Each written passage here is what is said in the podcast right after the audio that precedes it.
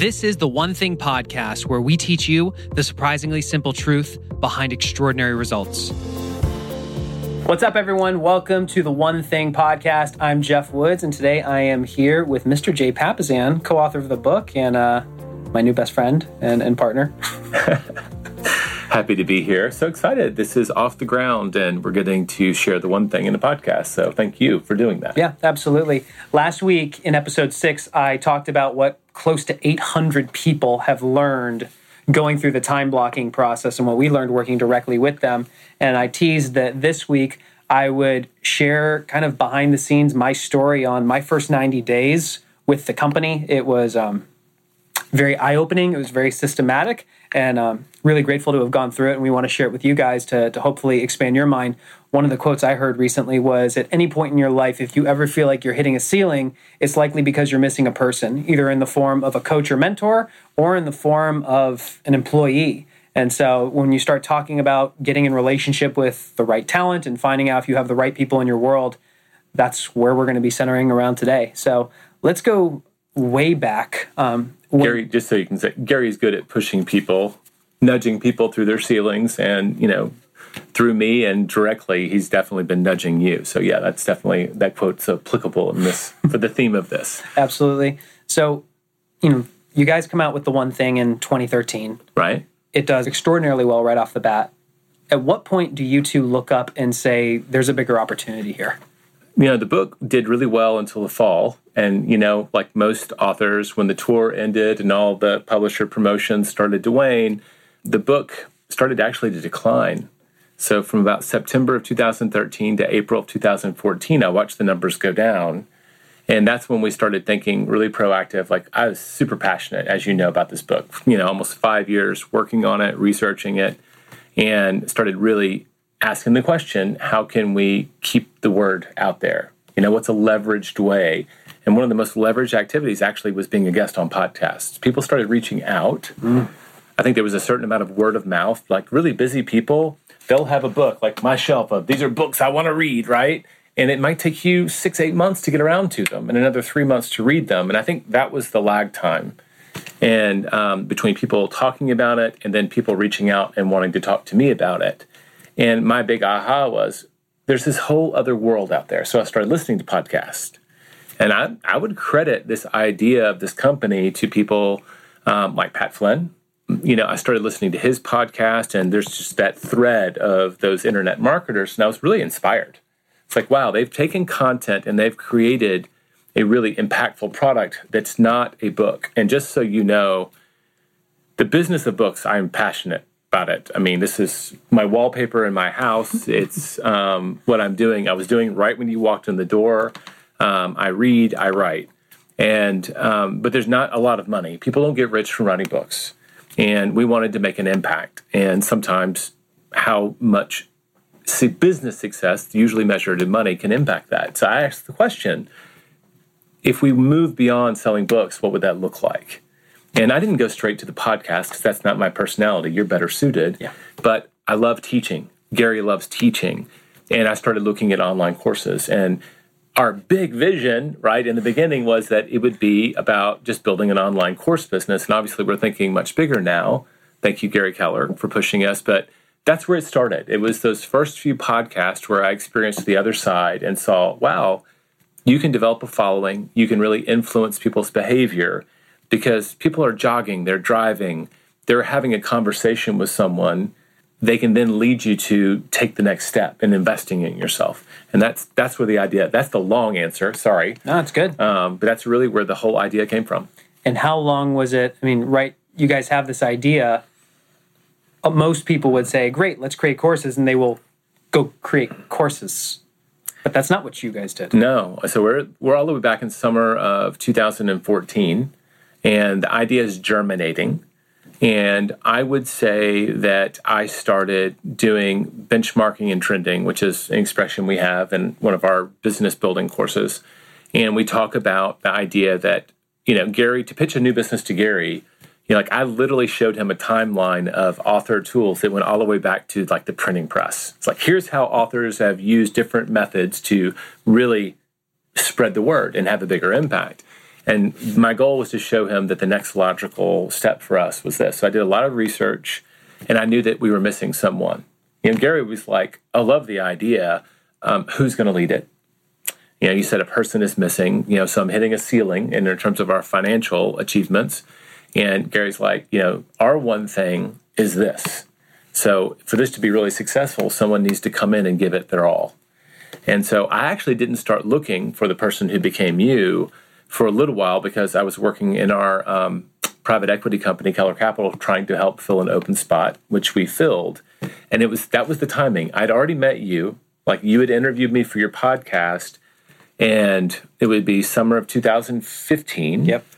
I we just filled the open position. I'd made, you know, for my recruiting efforts, I was like, this is it. And it was one of those needle in the haystack positions that took months and months and months. And it was like literally like days after that person finished their first 90 days, which means they get to keep their job, which we'll talk about for you. We connected on Twitter. Is that right? Yeah, and, and, and to, for those of you who, back in episode one, I explained how about two weeks after I had launched my first podcast, The Mentee, Jay was our keynote speaker at our national sales meeting when I was in medical device sales. And I'm blown away because my whole focus is on upgrading my five. I want to surround myself with the right people.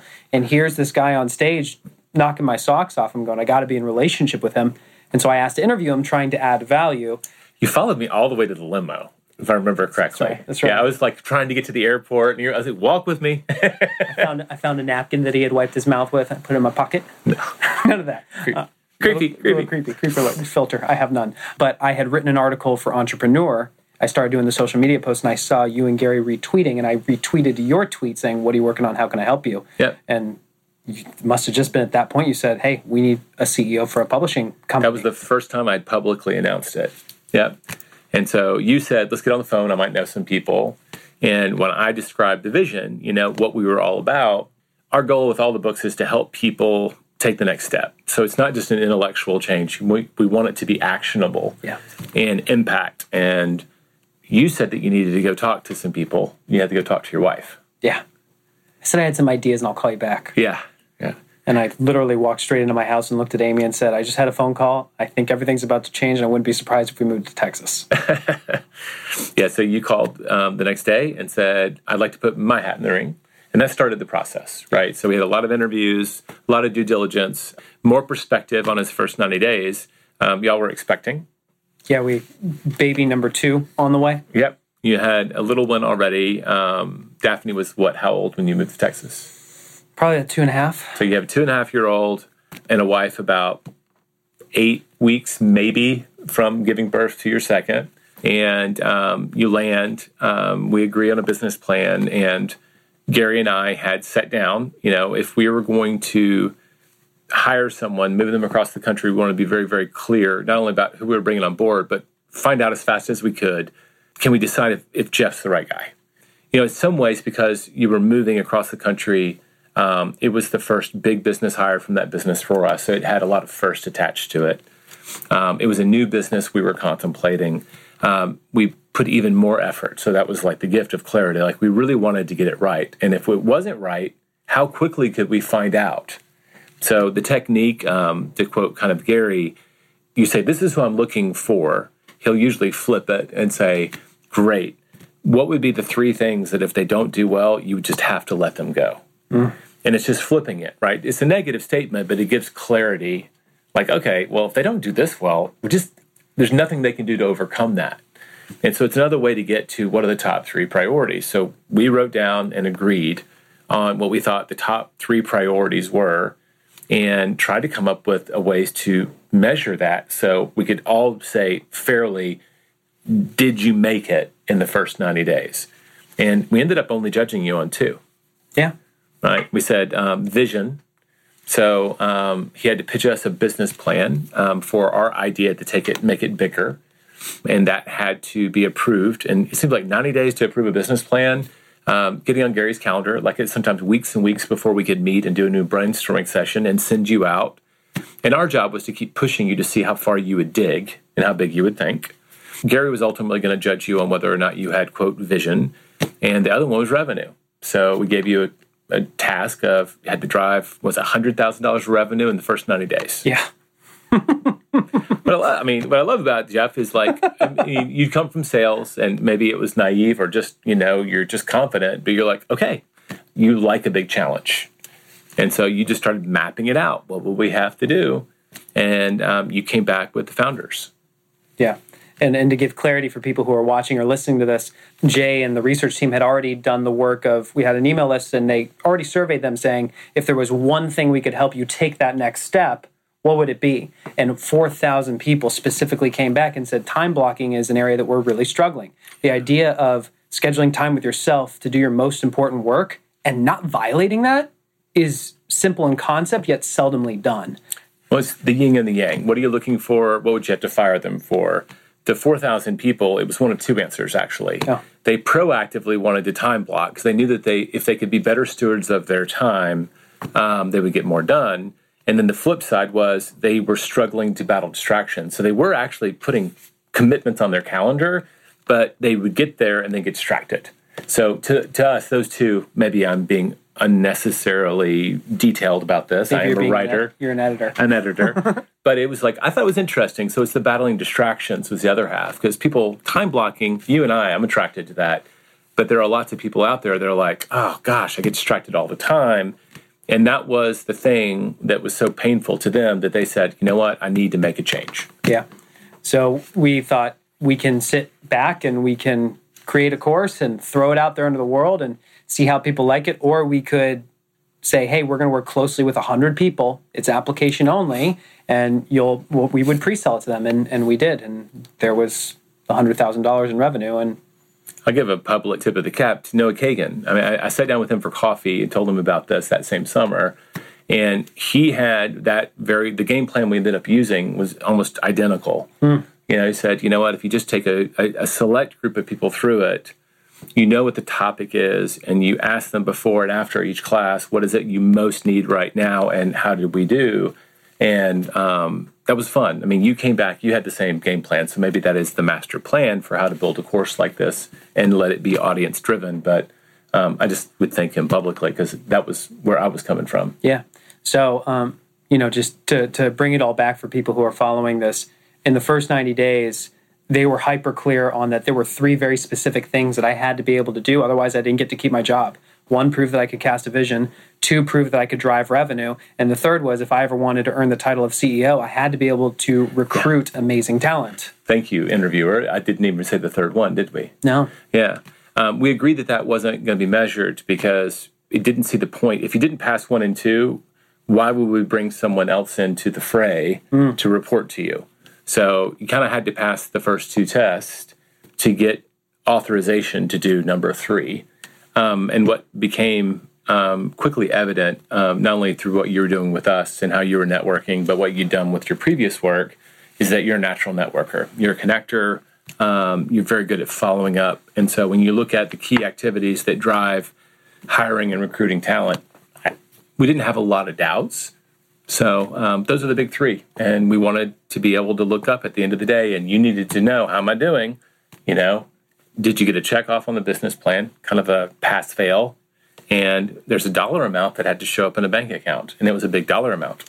Yep. And and so the reason we want to share this with all of you, number one, to kind of humanize what we're doing with the business and for you to really get to see behind the scenes what has been happening um, as we bring the business to where it is today, but also for you. I mean, there there are going to be times for those of you who are already in a hiring position, or for those of you who are going to need to be in a position where you have to bring talent into your world. How do you decide what to do? It's it's it's really hard, but the thing that has stood out to me over and over again is getting clear on who that person needs to be, and like you said, flipping it instead of saying what would they do well. What are the two to three things they have to be able to do exceptionally well? Otherwise, they don't keep their job. Well, it's the dominoes. It's the book. It's it's really applying the book to an exercise of onboarding a new leader or a new talent. And for us, we just wanted to know if they only had one thing, right? What would it be? And it was vision for leadership, right? Can you know which way are we going, boss? um, no matter how talented they are at everything else, if they're going the wrong direction, all's for naught. And then fundamentally in a startup, you know, we're not going to be uh, a tech startup and you know go do an IPO. Um, we're going to lead with revenue. Yeah. And so um, that became our second priority. That doesn't mean it needs to be anybody who's listening to this priority for their leader. It just means get clear about the core things that someone has to do well to be successful. It does two things. It lets you know whether you've hired the right person or not. And it's so easy to cheat, and you know this because someone comes on board, you start to like them, um, you get to know their family, and you get used to having an extra set of hands, even if they're not ultimately the right person. And what's become clear in my career, having made mistakes, is that when you hire the wrong person, it's not just ultimately a disservice to the business or even to you, it's a disservice to them and their family. Because you've led them down a path that um, probably wasn't meant for them. Mm-hmm. And uh, so we try to take that pretty seriously. You know this. I mean, we take it very seriously. We want to make sure that we're getting a business with the right people. And I hope that everybody else would, without complicating it, do the same things, whether it's hiring a maid, right? I mean, you can figure out what are the core things that matter in this relationship and try to quickly find out.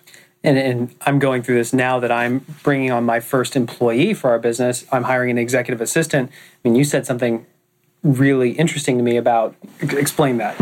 Well, I mean, I I've had a number of executive assistants, and you know, the first few, I, I didn't know what exactly I needed, so I wasn't clear. And if you're doing a lot of stuff, you're like at one point I was managing, you know, over a dozen people, had a multi-million dollar budget, and had projects. I mean, hundreds and hundreds of projects I had to say grace over. And when your hair's on fire and you're in a burning building, um, you really don't care who's saving you and how they save you. Um, you just know that someone showed up and helped. And so your standards, right, when you're coming from pain, can be very low. Mm-hmm. You know, I, I, had, you know, someone who would literally pull me out of the building by my hair some days. And I was just thankful to have him pull me out of the building. But now, like over time, a little wisdom, and you know what, that doesn't mean that they weren't right for that job. It wasn't maybe the right fit for me in retrospect.